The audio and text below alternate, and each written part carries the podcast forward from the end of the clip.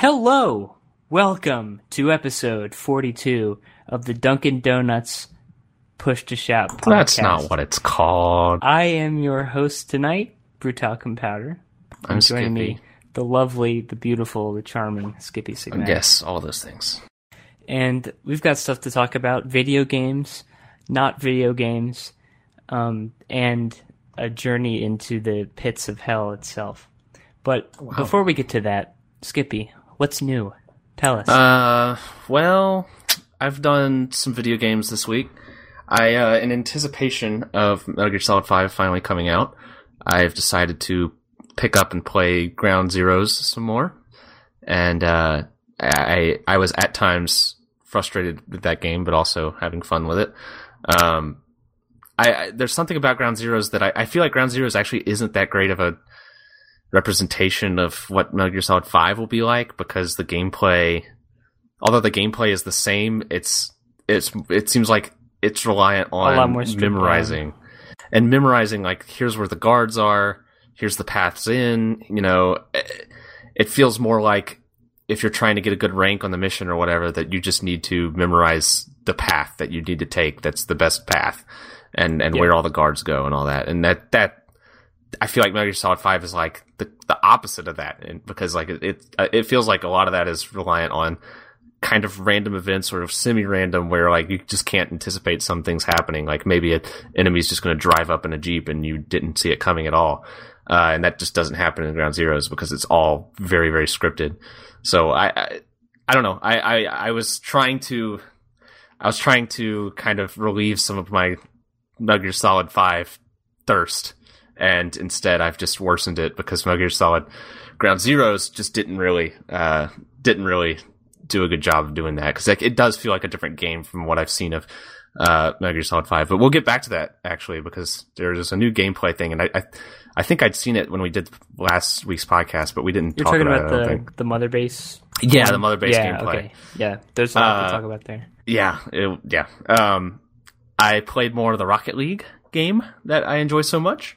It's a very good game. Uh, I've got a couple friends that I'm playing with, and we're getting good. We're figuring out how to do aerials and stuff like that. We're we're we're pros now, basically. Uh, but I, I do like that game a lot. It got patched. They uh, they've changed some really small things, like they added a new stadium, they added some new decals and stupid stuff like that. But yeah, it's same game we all know and love. Uh, not much to say about it, but uh, I am having a lot of fun with it. I've put a lot of hours into that already. Uh, I finally got around to seeing The Godfather. Uh, Really? yeah, I Just the first somehow, yeah, just the first one. Somehow, I I'd made it this long without seeing The Godfather. I'd seen bits and pieces, especially like the first few scenes, which are pretty long scenes. But uh, no, I finally finally watched it all the way through. I enjoyed it. Uh, it's a good movie. I I I was all I've always been a Goodfellas guy because that's like I guess that's my first really good Yeah. gangster movie, you know. But Goodfellas has almost everything it does is owed to The Godfather, you know. So like it's kind of I can't say like well Goodfellas Goodfellas is a better film because like it's it probably wouldn't exist without The Godfather. So Yeah, it, Uh, it wouldn't exist without The Godfather. I did see The Godfather first, though, and I'm still completely in the Goodfellas camp. If we're, Yeah. if we're setting up tents, pitching tents, I'm pitching mine in the Goodfellas camp. Yeah, I mean, I, I, yeah, and that that's the case a lot of the times when you have a really. I mean, Godfather is I think early '70s, and so Yeah, you know you're comparing a, a movie that was made. I, I guess Goodfellas was two decades later, right? Uh, so you know, something like that.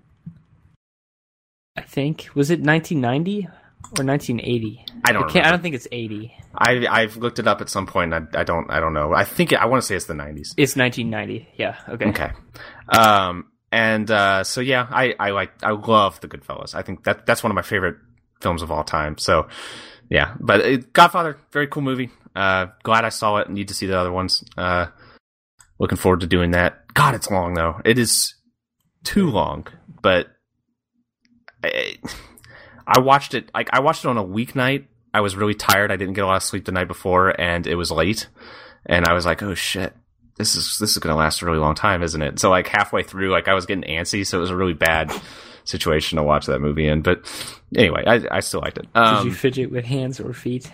I did. I did both. I Uh, haven't I haven't seen part two, and I'm meaning to. I've heard part two is just as good as the first part. I, people have very strong opinions. It turns out about the, the the Godfather trilogy. So I can't wait to have opinions of my own. I love having opinions. That's, Um, what, that's what we're about here. yeah, that's, that's that's why this exists. Uh, another thing I watched that isn't as good as The Godfather is the Dota 2 International Final. Or two, like okay, so they had two brackets. They had like a, I think they had a winners bracket and a losers bracket, or like they called it upper and lower, I think. Uh, and so I watched Ah, like cute because Yes. they have shitty Yeah. lanes in their Yeah. shitty game. Yes. Um, so I saw God. So the the lower the the lower uh, branch, the final match was three. You play three games, uh, and the winner then plays the upper branch winners, and that's five games. And so uh, I agreed with Boone uh, from ABF fame to do commentary with me on the Dota 2 grand finals and neither of us know anything about Dota 2 or how the finals are structured or anything. Like we we've never I played one match of Dota 2 and it was with you and it, it did not go well.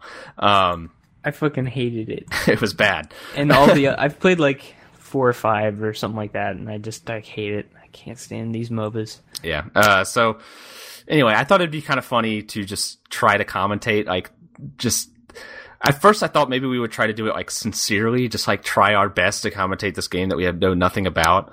Uh, but we ended up just fucking around. Uh, but anyway, so it, I looked on the website and it said starting 10, 10 a.m. Uh, PST, Pacific Standard Time. Uh, so I get on at 12 to start watching this thing, and there's some commentators talking at a commentary booth, and that lasts an hour of them just talking at the start time that Valve said it starts.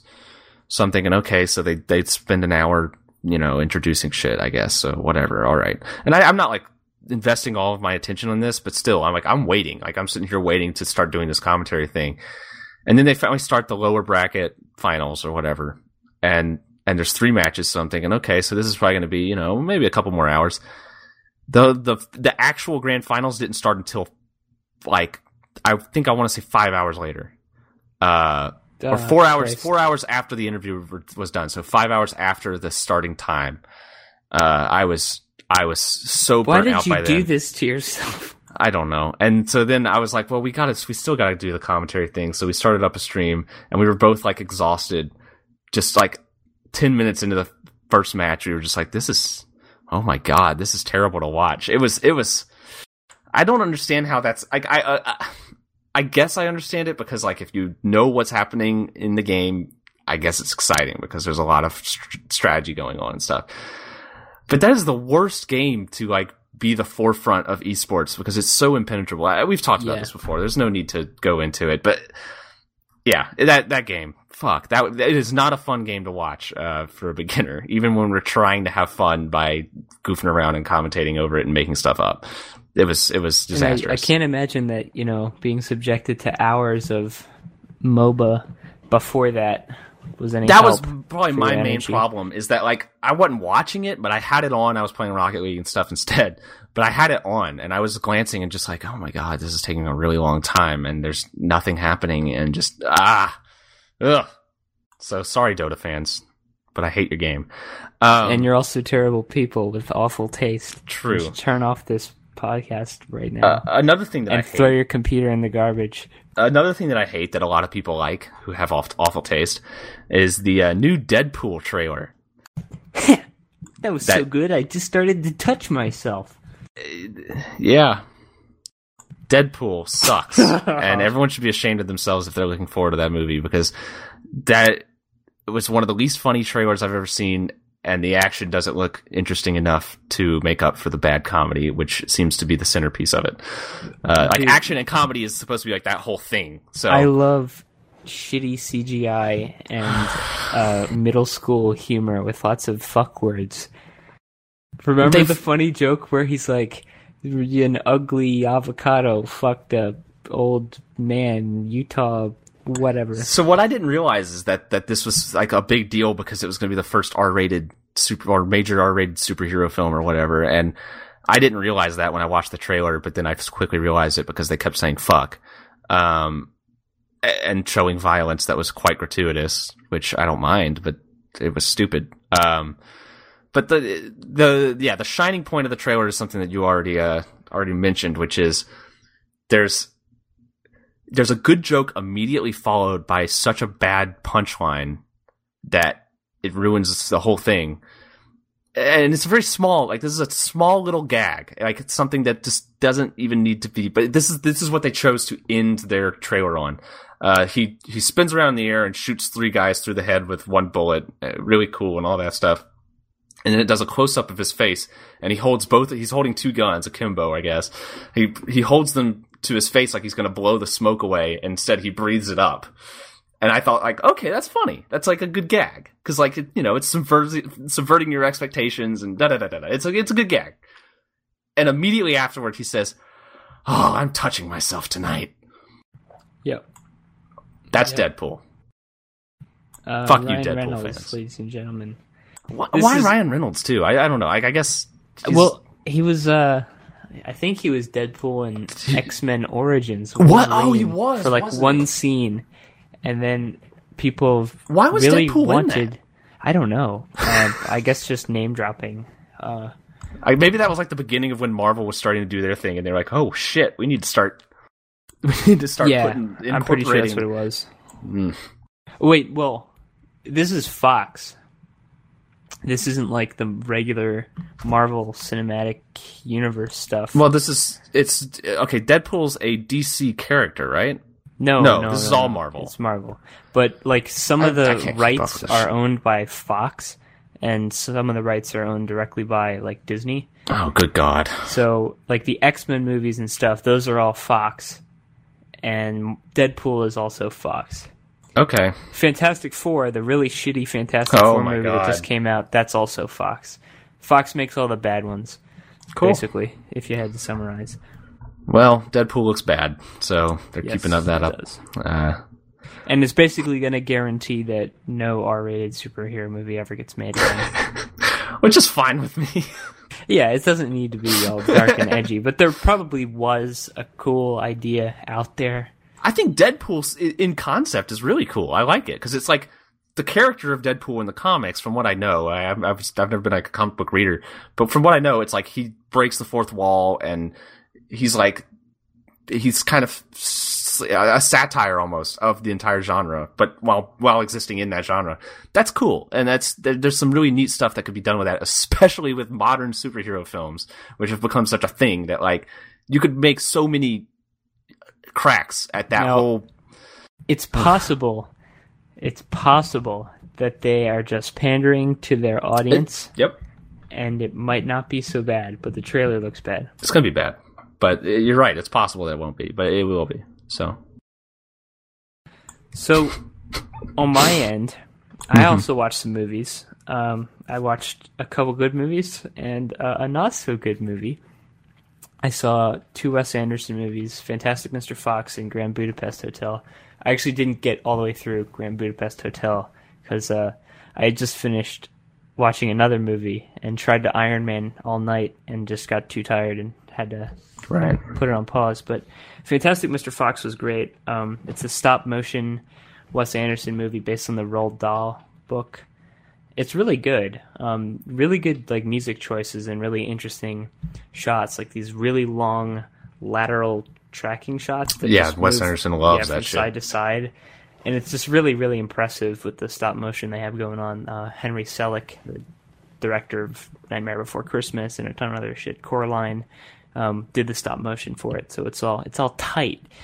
Um, it's good. It's really good. Uh, better than I expected. I, his style is interesting to look at. It's pretty hipster, but it's not bad. Like it. I mean, Yeah, it's it's not I it's quirky for the sake of being quirky, but he's so good at it Yeah, that it it, doesn't yeah, it doesn't feel it doesn't feel heavy-handed or like pandering. Cuz the thing is he's also been doing it for so long that like it feels like it's actually his style that he wants to yeah, do. like he he he didn't invent quirkiness as a thing, but eh, he he he has a lot of the reason that you see like quirky indie games and films and stuff is because of him. pretty much directing. Like they, they're kind of playing off a lot of stuff that he created. So Yeah, he's got a, a neat style.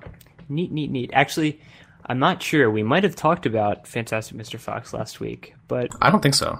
May okay, I might just be having some weird head fuck problems. But Grand Budapest was last night, so that's that's new. Anyway, the main event. I saw another movie, uh, and a little film, a precious little film from Adam Sandler himself, Oh no. Jack and Jill. Oh no. yeah. I watched it with uh, Carlos and Michael, and we all synchronized it and watched the whole thing, beginning to end, no pauses, no breaks. Um, it was an experience, I got to tell you. Uh, so, okay, there are lots of videos online of people talking about how bad Jack and Jill is because it really is horrible. There's like half in the bag. There's H3H3 Productions that have a video on it. There's lots of people who will tell you there aren't jokes in this movie. They don't do jokes. But I always sort of figured that it was the it was the kind of cynical, sarcastic shtick that Sure. like critics do. I, I mean, I love both of them, half in the bag and H3H3, but you know, that's something that they would say that it has no jokes, kind of exaggerating. Yeah. But there literally aren't any. I'm being 100% serious. There aren't jokes. Um, Like, uh, I'll just describe a scene. There's, they're at Thanksgiving dinner, and there's a kid who likes to tape meat to his body, and there's a homeless man at the table for some reason. And uh, it, it the scene goes on for like 20 minutes and nothing happens, and they just kind of look at each other and make noise, and oh, it's really confusing. And then there's a scene where Jill just shits loudly behind a door for Oh. like five minutes, and Adam Sandler's talking, and it's like, "Oh man, I don't want to fuck Al Pacino," and well, it's PG thirteen. They don't say fuck, but yeah, I don't want to get with Al Pacino because, and just these obnoxious fart noises, and then the scene just keeps going. Jill comes out of the bathroom, and then this is the joke of this scene. Adam Sandler opens the window because it's smelly, and then it's still smelly, so he opens another window, and then it's still smelly, so he lights a candle. It just it just goes on, and there's no punchline ever. There is never a joke. It, and then okay, I don't I don't want to just r- recount the whole movie because it would be hellish, but just to get a sense of this movie's sensibilities, I don't really want to call it a sense of humor or a style of humor. There's like a Mexican party, um, and there's a Mexican guy, and his joke is that he makes jokes about crossing the border, and then says, "I'm kidding." Hmm. I remember this joke. from half of the bag. Yeah. Yeah, yeah. And there's a grandma at the party, at the fiesta, I guess, because there's pinatas and peppers everywhere. This is what Mexicans do. Right, right. What- yeah, and uh, the grandma gets hit in the face like three different times, and every time they rush over to her and start feeding her giant peppers to like heal her. Um, and there you hear like the sort of like added in audio of the Mexicans muttering, "Oh, the jalapeno, jalapeno for abuela," but they're like clearly not even jalapenos. They're like these giant red, not jalapeno peppers, and they just shove it in her mouth. But they repeat that three times. They do the same thing three times in a row, like back to back. It's un- like incredible how this movie got made. Yeah, I could go on, but the highlight, the highlight is Al Pacino's uh, starring role. Um, Al Pacino plays Jill's love interest. He wants to win Adam Sandler and Drag's heart. And Yeah. however it goes, I've kind of blocked most of it out from my memory. Um, but he appears in the Dunkin' Donuts commercial at the end, and he sings a song about uh, the Dunkin' Donuts drink, the Dunkachino, because you get his name's like Al Right, Pacino, right, Dunkachino. Yeah, and the, you can just you can pinpoint the exact frame where his soul leaves his mm-hmm. body, and it's and he literally says okay, in the commercial, he walks in the door, and the girl behind the counter says, "It's Al Pacino," and he says, "It's not Al anymore. It's Dunk! Oh. Dunkachino? And then he breaks into a song and dance number, making reference to his different roles in films. Oh. Like, um, Say hello to my chocolate land. Jesus. It's a whole song. Uh, I'm not So like sing it, constantly I- reminding you of the Yes. really, really good, amazing roles that Al Pacino has has done in, in fantastic cinema that's gone down in history. hoo-ah, latte light. This whole trial is out of sight. That's the fucking song. Uh, I have it memorized, actually. I learned the whole song. Good for you. Kids from 7 to 17 can't get enough of my Dunkachino. Yeah. Wow. Uh, Yeah, it's really bad. It's a t- fucking horrible movie, and um, it, it, pe- there people don't exaggerate. It's not like uh, you know, there's lots of movies and games and things that are terrible, and people make funny videos shitting on them. But really, there there is no exaggeration when uh, Jack and Jill is on the table. It, it's there's no jokes in the movie. Yeah. Um, it's it's incredible. It's it's fascinating how bad it is. Yeah, I mentioned uh, I've mentioned this a couple times, but that podcast I listened to, I, I finished it where the whole the, for a whole year they watched uh, they watched uh, Grown Grown Ups Ups two once a week. Uh, that I I tried my best to watch that movie, and I only made it. I don't think I made it ten minutes into it. Uh, because yeah, it, it it sounds very similar in the fact that like there's things that are clearly they're filmed in a way that they're supposed to be jokes, but they're not. f- There, there's no humor. There's no joke. It's yeah, just like exactly. It's funny because Adam Sandler is making a voice or making a face or something, but no, no, because there's no joke. There's no context, or it's just bizarre and horrible. And I couldn't do it. I couldn't do it to myself. I don't know how you got all the way through that movie because that sounds awful. Watching it in a group helped. Right, right, right. We I- were having yeah. fun. Yeah, I can imagine. I, I, I wanted to get the purest experience, so I tried to watch it alone, and Oh no, that, I couldn't be alone with my thoughts during that film. I, because you know it- what? it was- I actually would recommend watching Jack and Jill with a group of people okay. because it's All right. entertaining. I mean, just So uh, I, I I would recommend watching Jack and Jill. Put it on the box. yes, exactly. Shout podcast endorsement. Michael Michael actually recorded.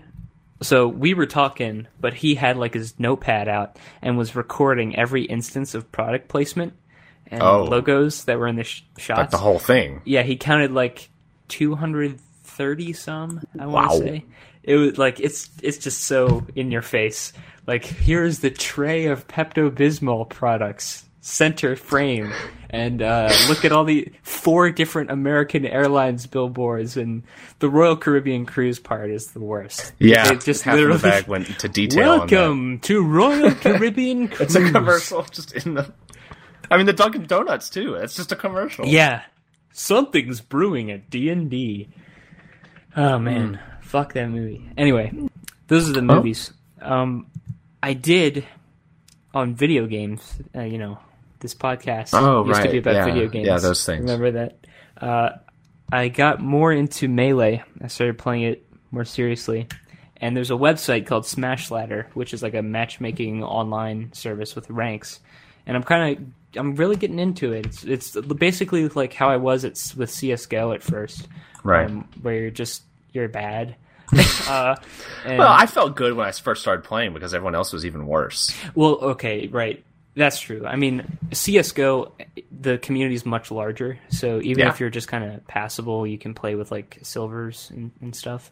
But um, the people who bother to set up like emulated Dolphin and do net play and Sure. play competitive melee online, they're just so fucking good. It's unbelievable. But I'm really having fun with it. Um, I'm really bad, but I got one win, and then I was just like hooked. And it wasn't some terrible guy. Like it was a real earned win, and it's like fuck. Okay, I lost eleven other matches, but I'm in. It's fun. Yeah, Um, Super Smash Bros. is currently the only game that my brother-in-law has any chance of beating me in, and he wrecks me. I, I have no chance, and and I kind of want to get good at it. I want to just get really good and not tell him that I'm getting good at it, and then just show up one day and just kick his fucking ass. We, he plays the N64 version, but I feel like the skills would be able to convert pretty pretty easily.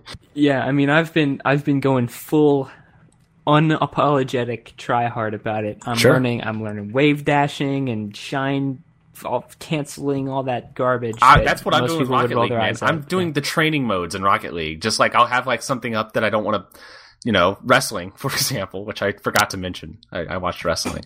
Uh, uh, playing the training mode in Rocket League the whole time, just like hitting aerials and stuff over and over and over, trying to get better at the game because it's it's a fun game. Can we expect to see Rocket League at Evo 2016?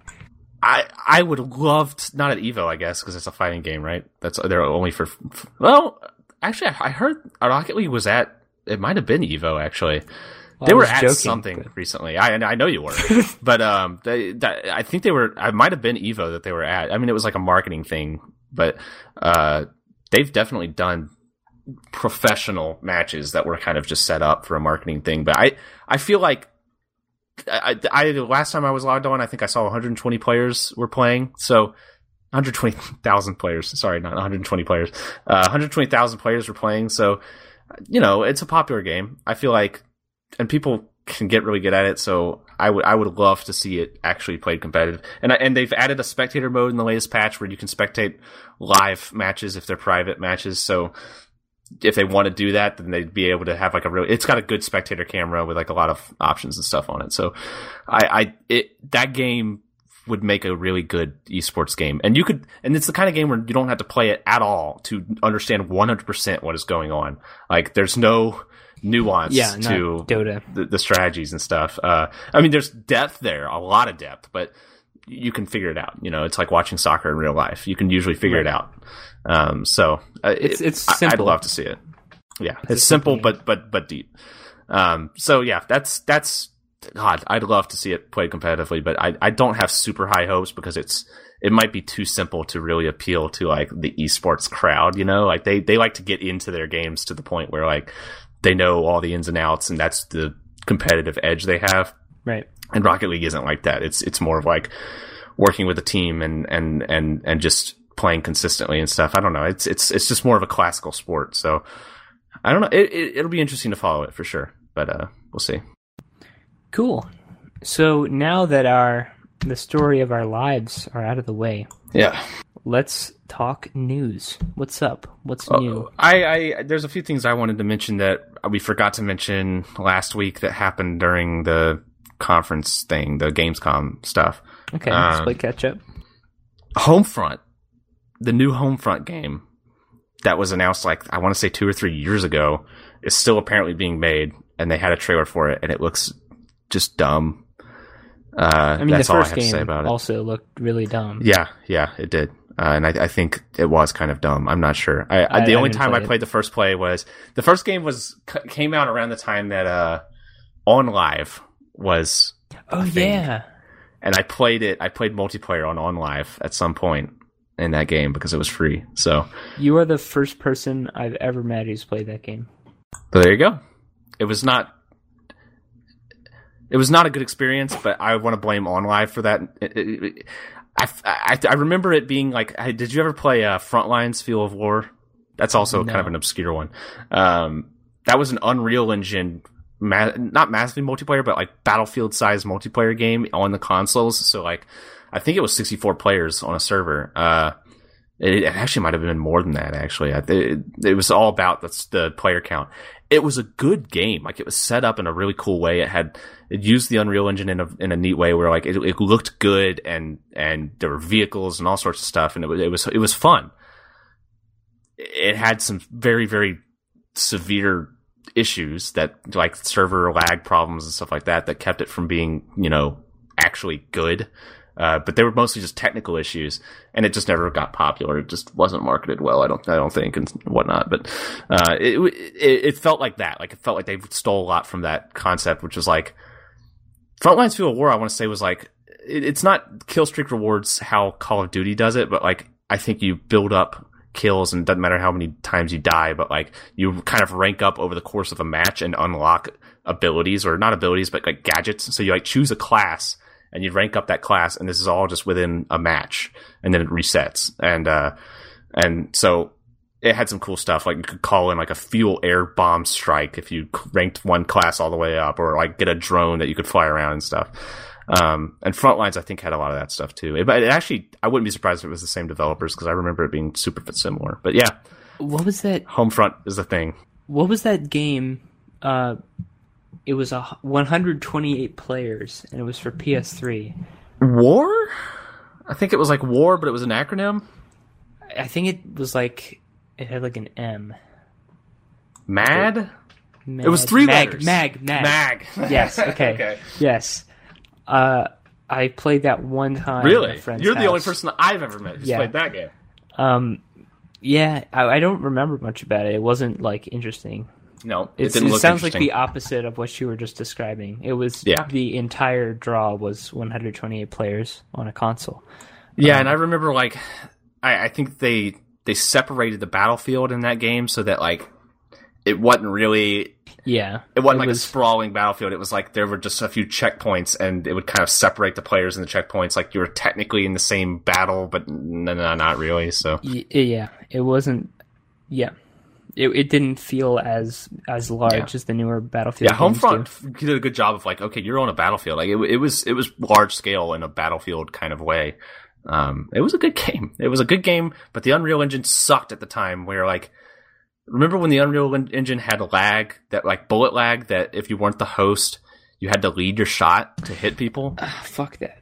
Yeah, Yeah, Homefront had that, and and Gears of War had that, and that those were that was a major major issue.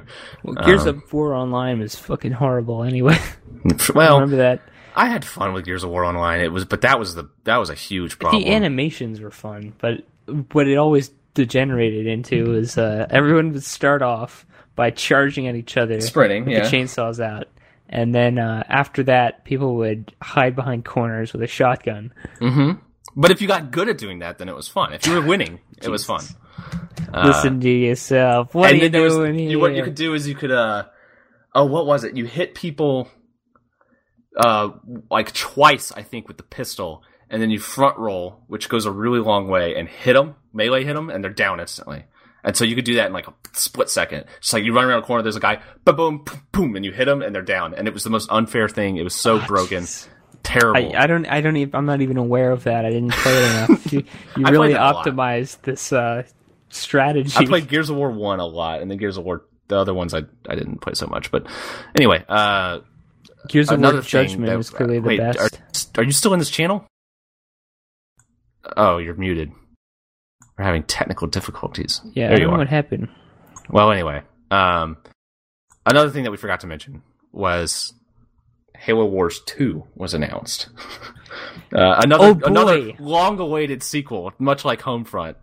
Uh, yeah, that's being made. So. I, I hear actually. I what hear else actually, is there uh, to say? I do hear that like people are saying like, okay, this could actually be good because the developers have a lot of like RTS experience, and it's not like the original Halo Wars. Like I think they're taking it in a completely different direction, and really like the Halo universe is perfect for an RTS. So eh, actually, Halo was supposed to be an RTS to begin with. So mm, Really? you know, it could actually be good. It could be unironically a a, a very good RTS. Uh, but it's weird that it's Halo Wars see- two. You know, okay, well, I know less about this than you. Maybe it's already confirmed Xbox One exclusive, but it could be kind of cool if they did their uh, like cross Windows 10 Xbox this would seem like a platform perfect thing. That would per- be I, I want to say I want to say it is PC and point. Xbox. I want to say that that's what it is. Um, but I I can't say for sure. because yeah, like a, a Halo RTS. It's the idea itself is not like offensive or Not at all. They're dumb.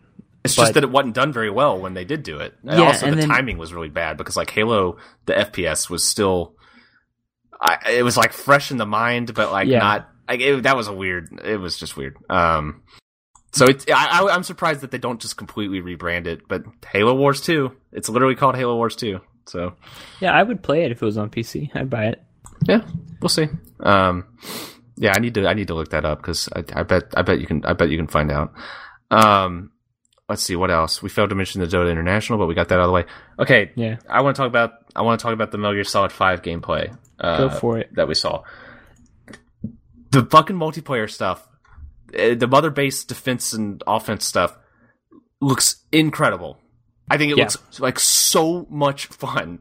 Um, I, I was not expecting it to be so. I, interactive is the wrong word because it like, implies that it's it's just the game. You're just playing the game, but there's another player invading. Like it's Dark Souls in Metal Gear Solid. That is what it is. Uh, people invade you. That's so cool. I love it. Um, I I feel like that could. I feel like it'll never go as smoothly as it did in the gameplay video that they showed, like where it lasts a really long time. Like I feel like for the most part, it's going to be like someone sees you and shoots you in the back before you can react but there's gonna be moments. I know there's gonna be so many. Like that's ah, I'm so excited for that game. Yeah. Ugh. My only, I, I'm not really. You're cutting out for me. Oh, uh, okay. Should now I can hear you. Um, one thing that worries me a little bit, and I'm not sure if it's actually going to be so bad, but it just kind of is a, a little nagging fear. Um, I'm a little afraid that it might degenerate into Fulton everything as fast as you can and leave. Like, um, I don't think. I, I, think they'll probably balance it fine, and it seems like the uh, defender has the tools to really put the pressure on invaders. Yeah. That they have the ability. The coolest thing to me was that you actually get the benefit of having a large staff. They'll identify where the invader is to you. Yeah, yeah. It feels cool to be like on the other side of that classic Metal Gear setup. Yeah. Um, where normally everyone knows where you are once one of them sees you, but now you know you get to flip the script. It's mm-hmm. cool. I really like this. I, am so excited. Everything else they showed is also amazing. It's a fantastic trailer. Like, yeah. Once again, I, I I just I have severe doubts because the team that their multiplayer experience consists of Metal Gear Solid 3 online, Metal Gear Solid 4 online, and Peace Walker online, which like I've heard okay things about like I think 4 and Peace Walker actually, but like they're not exactly shining moments in multiplayer gaming history. 4, uh, 4 was kind of generic, a little bit yeah. cool, but I didn't actually play. This is just hearsay, but I did play the Peace Walker online a bit, and that was really fun. I really liked the Peace Walker online. Good.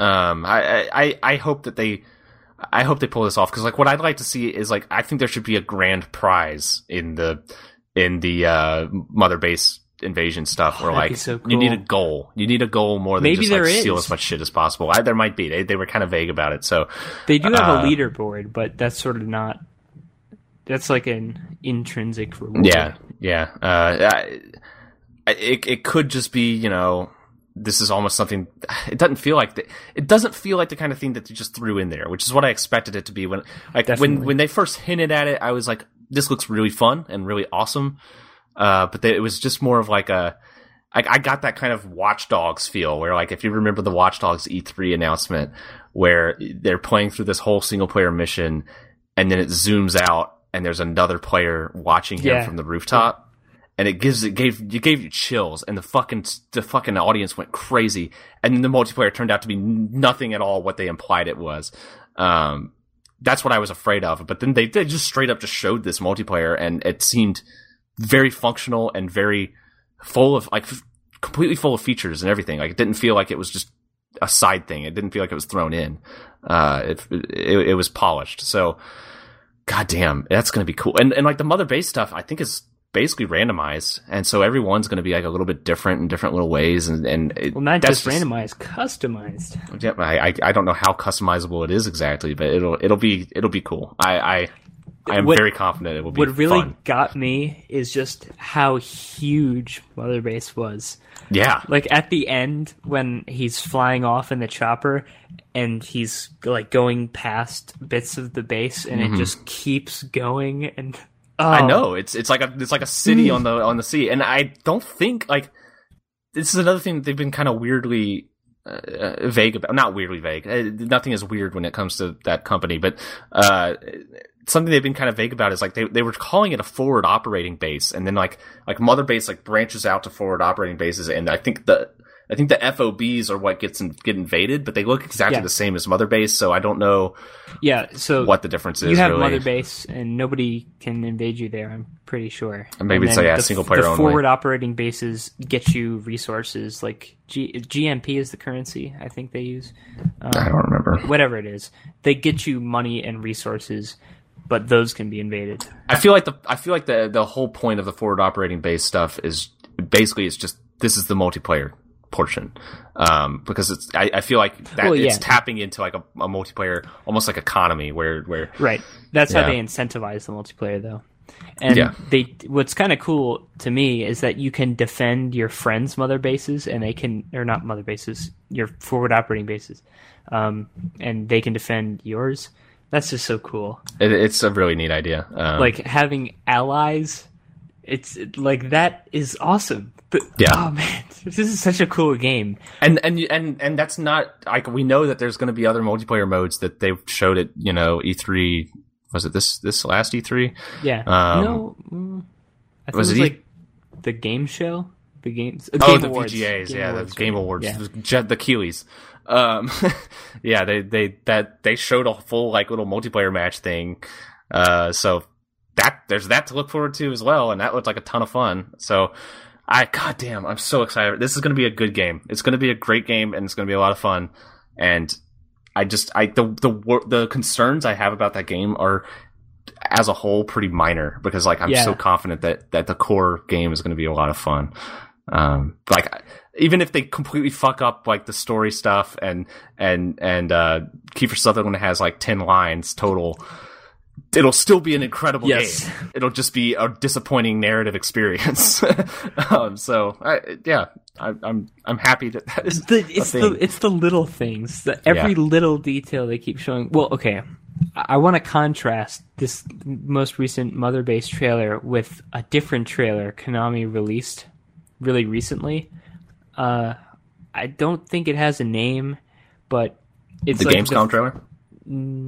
yeah i don't know I, I think it came out around You're talking about a trailer or a gameplay? a trailer like it had gameplay Yeah, it's, in it it's, but it was a trailer I think it's called the ga- the the Gamescom trailer. is it the re- the really shitty one I Is mean, yeah, that- it's it's just a yeah, generic. It's the most generic possible Yeah, trailer. yeah. It's really impressive that they were able to make Metal Gear Solid Five look that generic. Well, it only looks generic in comparison to the other trailers, though. Well, like no, if that not was just even.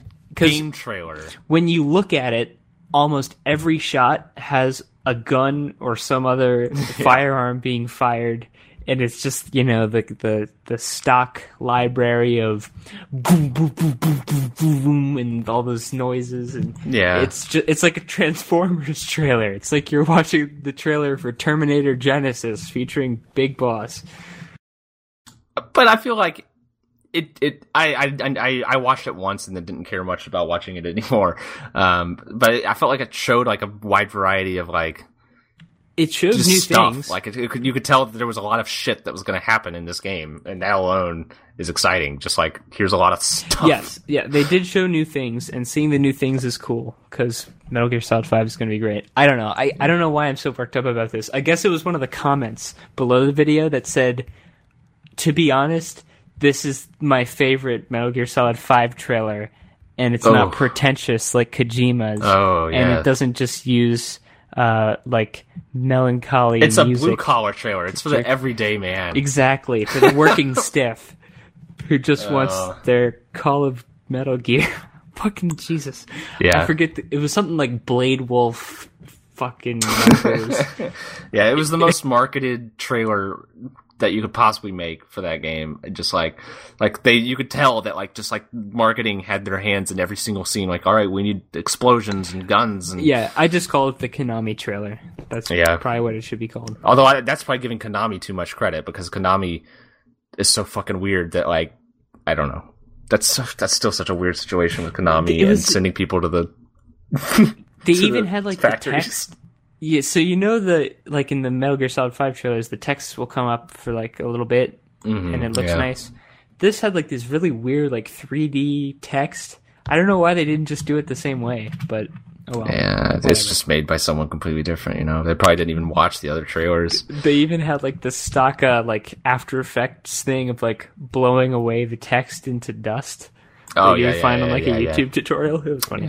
Anyway, enough about. Anyway, that, that's going to be a good game. Uh, so no, no need to worry. Absolutely, I don't think. absolutely. Uh, I, I, God, I, I, I mentioned probably just a few weeks ago on the podcast uh, that I, I would, I was excited about that game, but not like I did. I wasn't feeling the hype. You know, I wasn't yeah, feeling. yeah. And now uh, it is You're a just come full force. I think. I think the announcement that it would come out September first on PC, just that that just shifted my instantly. I was like, holy shit! Okay, that's this is thing. This is going to happen, and this is going to be cool. Yep. Uh, I think I was dreading like so much that that two week period of not being able to go on the internet. um, that was going to be painful. So uh, I'm so Oh, happy. but you get to at least look forward to the the leaks that will no doubt happen a few days. Before. yeah, that's I, I I am worried about that. you gotta Um, tread lightly. and I'm gonna I am definitely gonna avoid that stuff. I, I Oh, don't for want to. sure. I don't want any. Like I, I feel like I'm seeing too much just from like the gameplay that they are showing. uh, Well, you know, okay, that's the thing. I, I said moving on from Metal Gear, but there there's something important here to say. Uh, I feel like Kojima has always been really careful about what he shows us.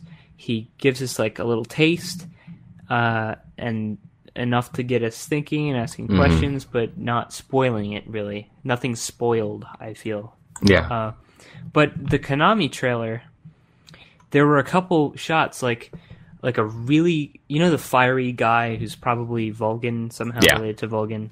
Um, in the Konami trailer, they show like an extended close up of his head, and it just felt weird. Like I don't think Kojima would have done that. And then there was also like another shot of the Psycho Mantis looking fella, and uh, Yeah. it just I think that Kojima has been very careful, and even in that latest Mother Base trailer, he says we don't want to spoil. We're going to stop here because we don't want to spoil Right. the game.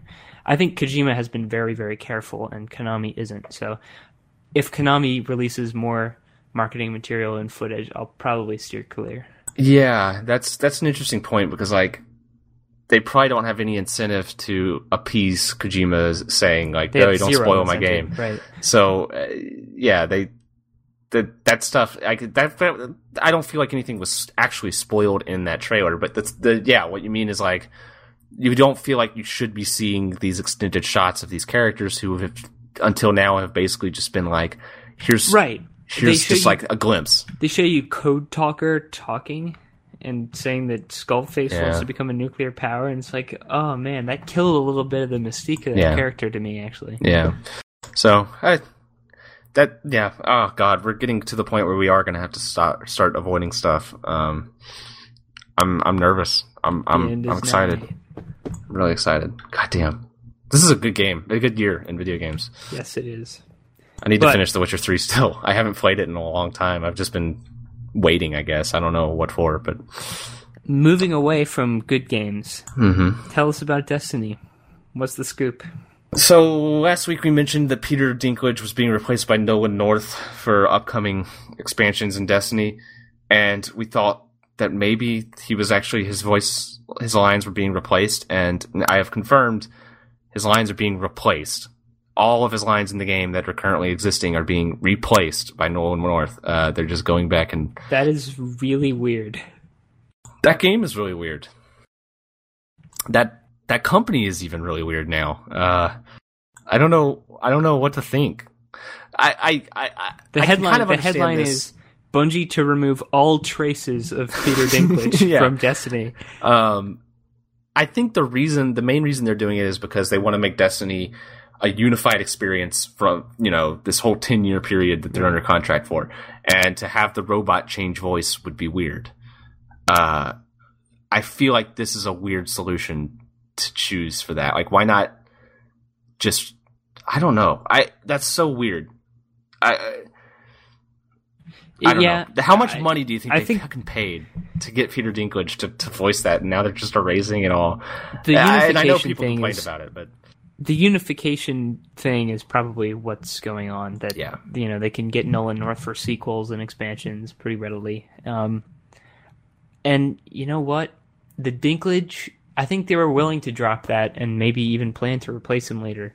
Because when you're trying to sell the first game, having a big name attached to it, yeah, it was clearly a marketing in. decision Yeah. to have him. Yeah, because he wasn't setting the world on fire with his with his acting as the No. Ghost. That wizard came from the moon. wow, um, great. Thanks, Pete. Yeah. Uh, I I I don't know. I I yeah. That's that's not the weirdest decision by far that they've made with Destiny. Uh, that game is has weird decisions that that that form its fundamental gameplay and and style that Yeah. I don't understand to this day. What a weird thing Destiny is. I was Uh, I was so excited for that game. I really Mm. was. Like it l- sounded so cool, and it really could have been.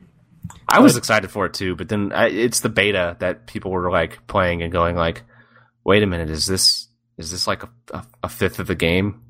And then it was, and I, I was like, "Okay, nope, It was I don't almost want any more. part of that." I, yeah, like a quarter. It's of the the same. The the beta gave you every mission type. I'm It was Earth. Sure. right? It was Yeah, well, it was all is- Earth. Um, yeah, it's true that there were more areas and stuff, and that it was literally a fifth of the areas, but there aren't like different mission types or things to do outside of what's in that beta. Like it was all just the same, but in different places. It's a shame. It was a cool universe. It's a big shame, and and in retrospect, and this is only in retrospect, because at the time when I heard Destiny was being made, and I when I heard that basically Destiny, like what it basically is, it's like it's Borderlands made by Bungie. I mean, it, it there's a little more MMO aspects to it with an economy and all that, but it, the the core concept is Borderlands. Um, mechanically better than Borderlands, sure, but just so Uh, much more disappointing in yeah. contrast to the ambition. Yeah, and and even like God, I don't like Borderlands style or writing, but at least it has style and writing. like, uh, I, I, but It's but one yeah, of the most in aloof games I've ever played. Yeah, in retrospect, like at the time, I was kind of excited because I was like, okay, cool, Bungie making a game like that, that's a good idea. In retrospect, Bungie never should have made a game like that. Like that's just not the kind of game that you put Bungie on. I feel um, Says you. I'm says sure me. they're they're very pleased with their 500 mil. I'm sure that it's a financially successful game that could have been more financially successful, but they're happy with it. So good for them. Uh, also, I, someone reminded me of the Paul McCartney music video for that game, which is fantastic. And if you haven't seen it, you need to look it up. That is a really, really weird. I haven't that seen caps music video. You haven't haven't seen seen a music video, but I've I heard the song because it plays in the credits. Well, you need to see the video of, Oh, of Paul okay. of hologram Paul McCartney in oh the game. jeez. Okay. Yeah, you you you need to see the the video. uh, I feel like it is the perfect encapsulation of of what a weird thing that game is, uh, and how unself aware that game is. um, Yeah. Okay. So- hologram Paul McCartney. yes, look it up. Um, highly recommended. Uh, so, oh yeah, okay. Next next piece of, of news. Um, we mentioned, I guess, a few weeks ago, there was an interview with a CS:GO player who said, "Oh yeah, we're all taking Adderall." You know, Semphis. why wouldn't we? Um, and now ESL has officially uh, begun implementing an anti-doping policy for their esports players. Uh, they're going to do. It's basically like any other sport where they randomly drug test. You know, uh, it's not. There's not a lot of drug testing going on, but it's completely random, and um, they they still allow you to to have prescriptions. So basically, everyone's going to be prescribed for ADHD now Of course. but um, but yeah, uh, Adderall is is banned because of whatever the active ingredient is in that, and then uh, funny enough, okay, weed is banned for for being used in in the actual competition, but they say that it can. They specifically say it can be used recreational. Rec- recreationally outside of the competition, even if it's within like two weeks or whatever. And So- and I was thinking like, wait a minute, in the weed test, like I like for the drug test for marijuana, I think there's like a two week period or something where like you're supposed to be able to be tested positive. So like, how are they going to know? It's well, I mean, it's it's levels. They can see based Sure, on how well, much, but the actual who answer- who is? I'll let you go in a second, but who the fuck is smoking weed before their To get an professional edge up? CS:GO games? Okay, I don't know why they even bothered, but uh, yeah, that that that is a thing. But I actually found it kind of interesting. What they actually do is they test for salvia, and uh, and apparently, yeah, apparently What is salvia? salvia is like it's it's like marijuana but more but stronger and and and legal. I don't know if it's still legal, but it was legal for a while. Is it one of those like artificial synthetic? I don't know if it was synthetic. I I, I don't know. I, I look at me. I don't know. Uh, but anyway, it, it only remains like whatever the the drug that they're looking for when they do a salvia test only remains in the body for like I think 12 to 24 hours. Oh, okay. But it also remains in the body for that long after smoking marijuana.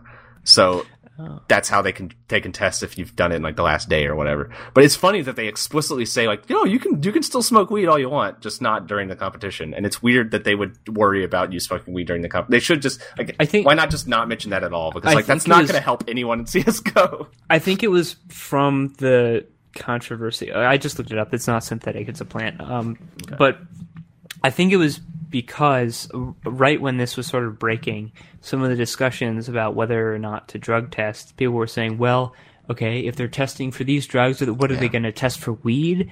Uh, it's clearly not going to affect anything. I mean, lots of these players they smoke recreationally, things like that. So they were probably just kind of preempting that. Uh, yeah, I guess they were just questions. saying like. I guess they didn't want to say like, no, you can smoke weed all you want, but they also didn't want to say like, right, no, you you can't smoke weed at all. Like they don't they they they, they had to they, they they rode the fence Wait, on that. But that's everyone will just have a prescription. I mean, yeah, uh, you'll just they'll they'll just say I have trouble focusing. I need it for my job. Yeah, uh, it'll be really really easy to get a prescription for ADHD. Like that's such an easy thing to get. I I don't want to like. I don't want to get into that whole discussion, but it, it would be so fucking easy to get prescribed for for for that medicine. Um, and, and, you just need to find a doctor. Like I, now, the teams are going to be like paying a doctor just to like. Well, yeah, I, uh, I guess they kind of have to though, because it's just it's just yeah, it's it's it's, it's institutionalized.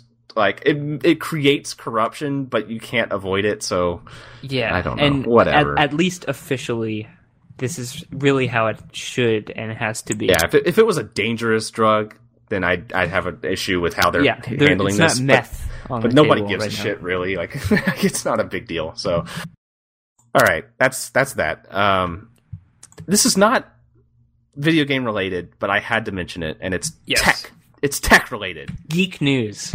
This week in geek news is that uh, Google has launched, not launched. They have created a holding company. um, where now Google is just a a one company amongst their larger umbrella corporation called Alphabet. Uh, yeah, and uh, which I don't know. People were acting like it's big news, but it really isn't. It's basically just a. It's basically just a I was, change in. I was surprised that it took this long. I was surprised that they're not calling the umbrella company Google. Now. Google is like a, more of like a subsidiary, but it it's just a it's basically just an arbitrary distinction uh, for for tax reasons and whatnot. But um, the thing that blew me away about this is something that it was being reported yes. on a lot. Um, and and this is just genius marketing, by the way. It's genius marketing. I'll get into it. I'll, I'll explain it first. Yeah, uh, if you're not it. aware, they they came. They, if you go to abc.xyz or whatever their website is, because alphabet.com is, is owned is. by BMW.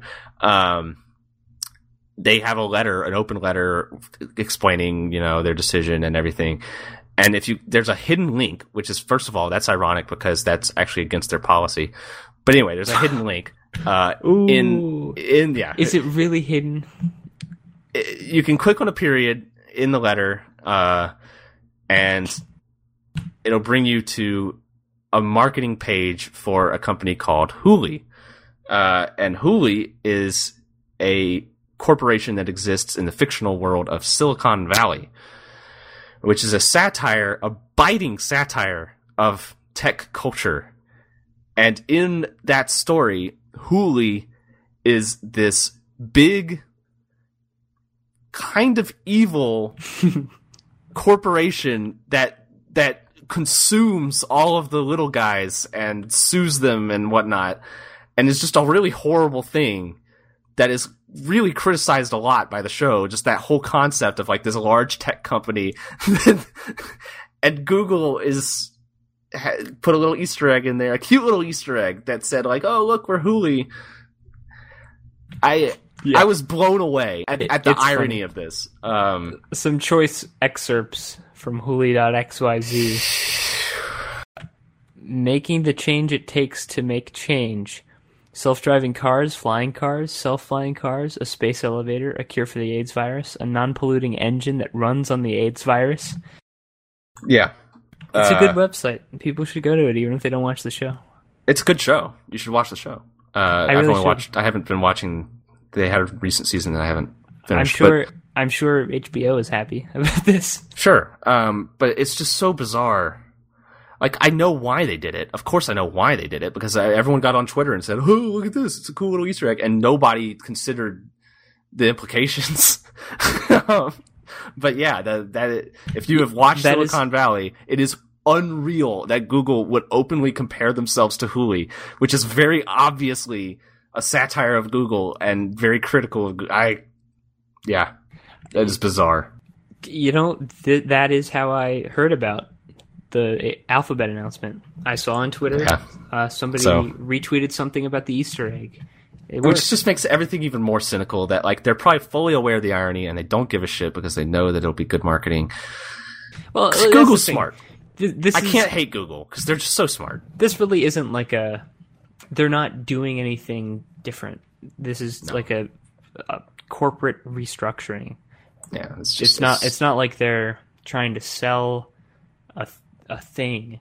The They're ownership sort of of- trying to soften the blow to Yeah. investors, maybe the ownership public of their perception. assets is being reorganized under federal guidelines. That is basically And- the exciting also- news.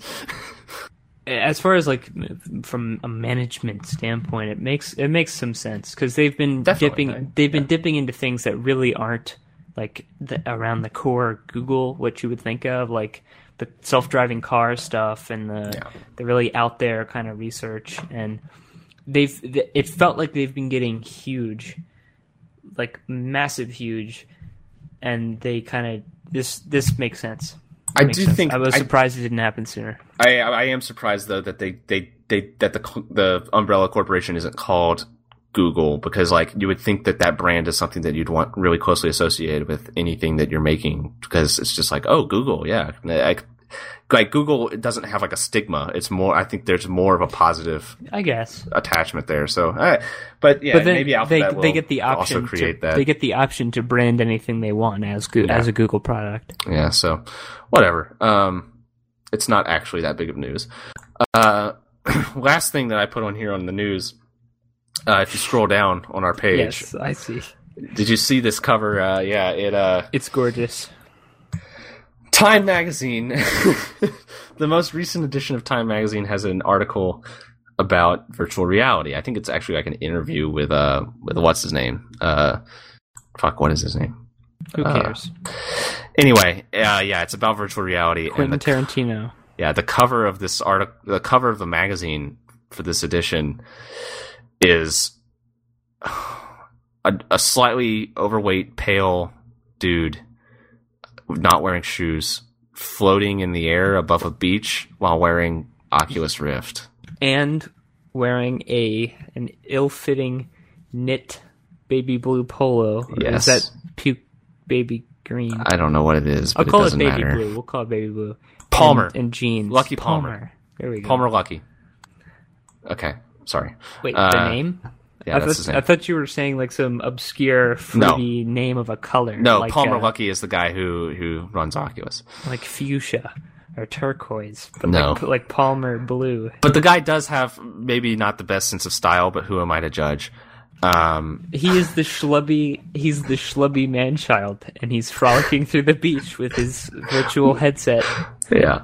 Uh, It's funny. It's It is a funny. funny picture. it is funny. It, the, the, uh, what was really funny is like when it first came out, a lot of journalists were really freaking out about this, like legitimately like angry and upset because they felt like it was Oh, holding back virtual reality. But I think they're real. Like I, I think, I think it's misplaced.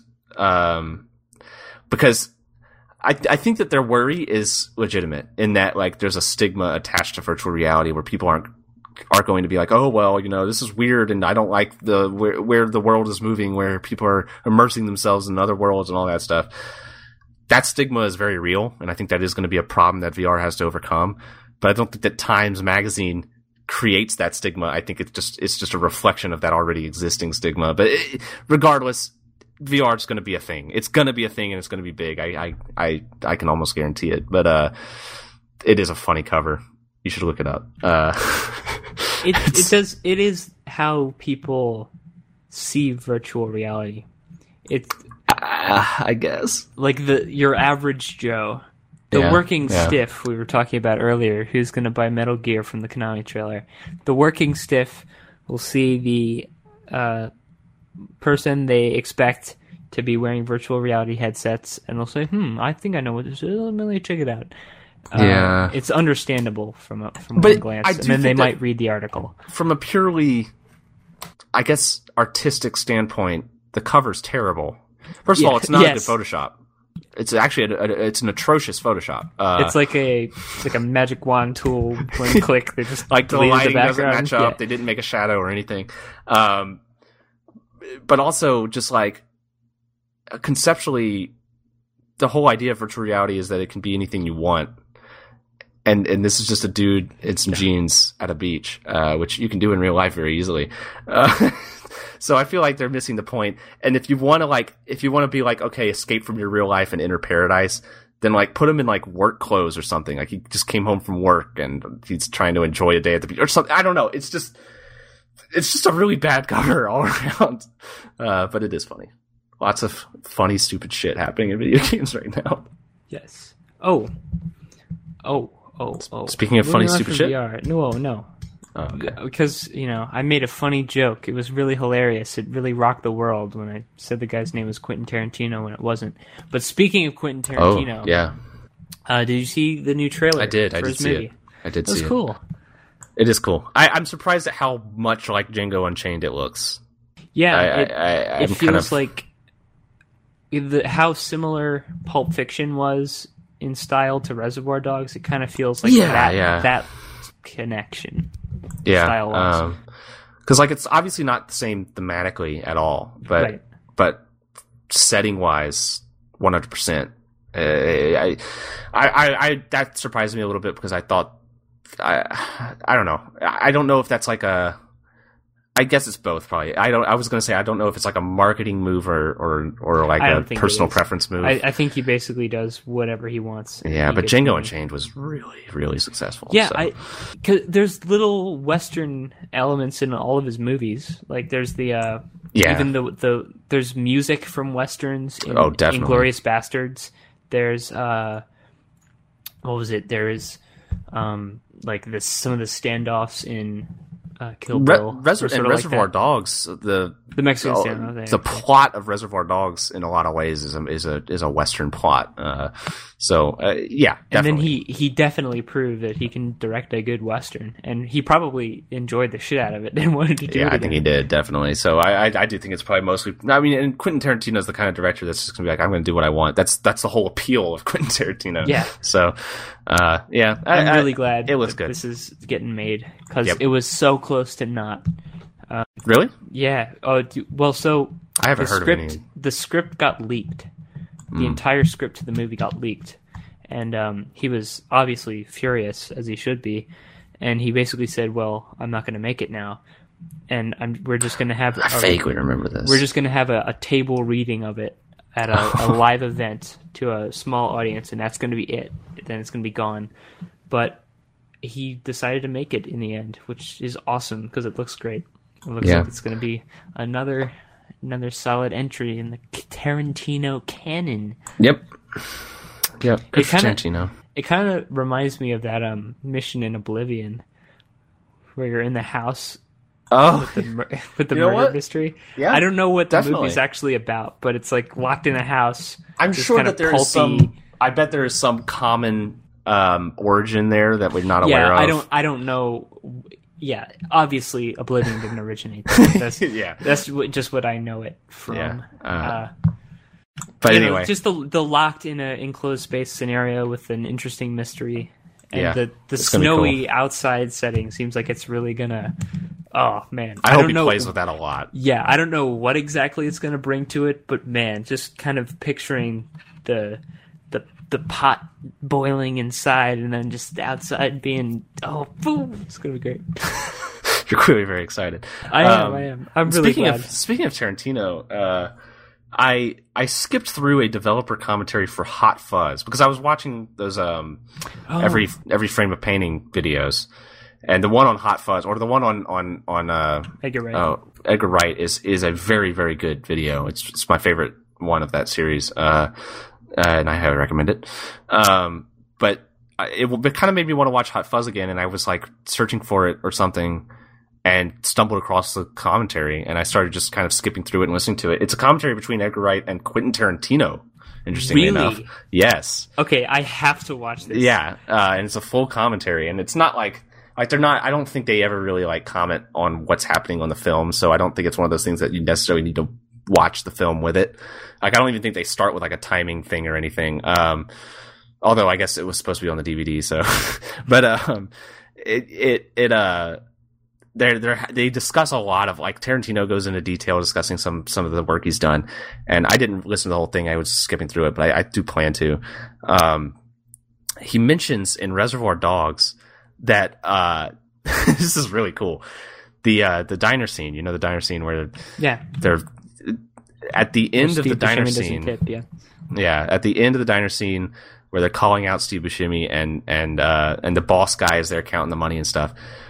Uh, if you watch Tarantino, which he's one of the characters on at the table, if you watch him, he he says in the commentary like I was in full director's mode. I was not playing a character at all, and you can clearly see me like reacting to actors nailing their lines. and if you watch it, it is like watching it now is the most obvious thing in the world. Like it's like how did I even miss that? But obviously your attention isn't focused on him.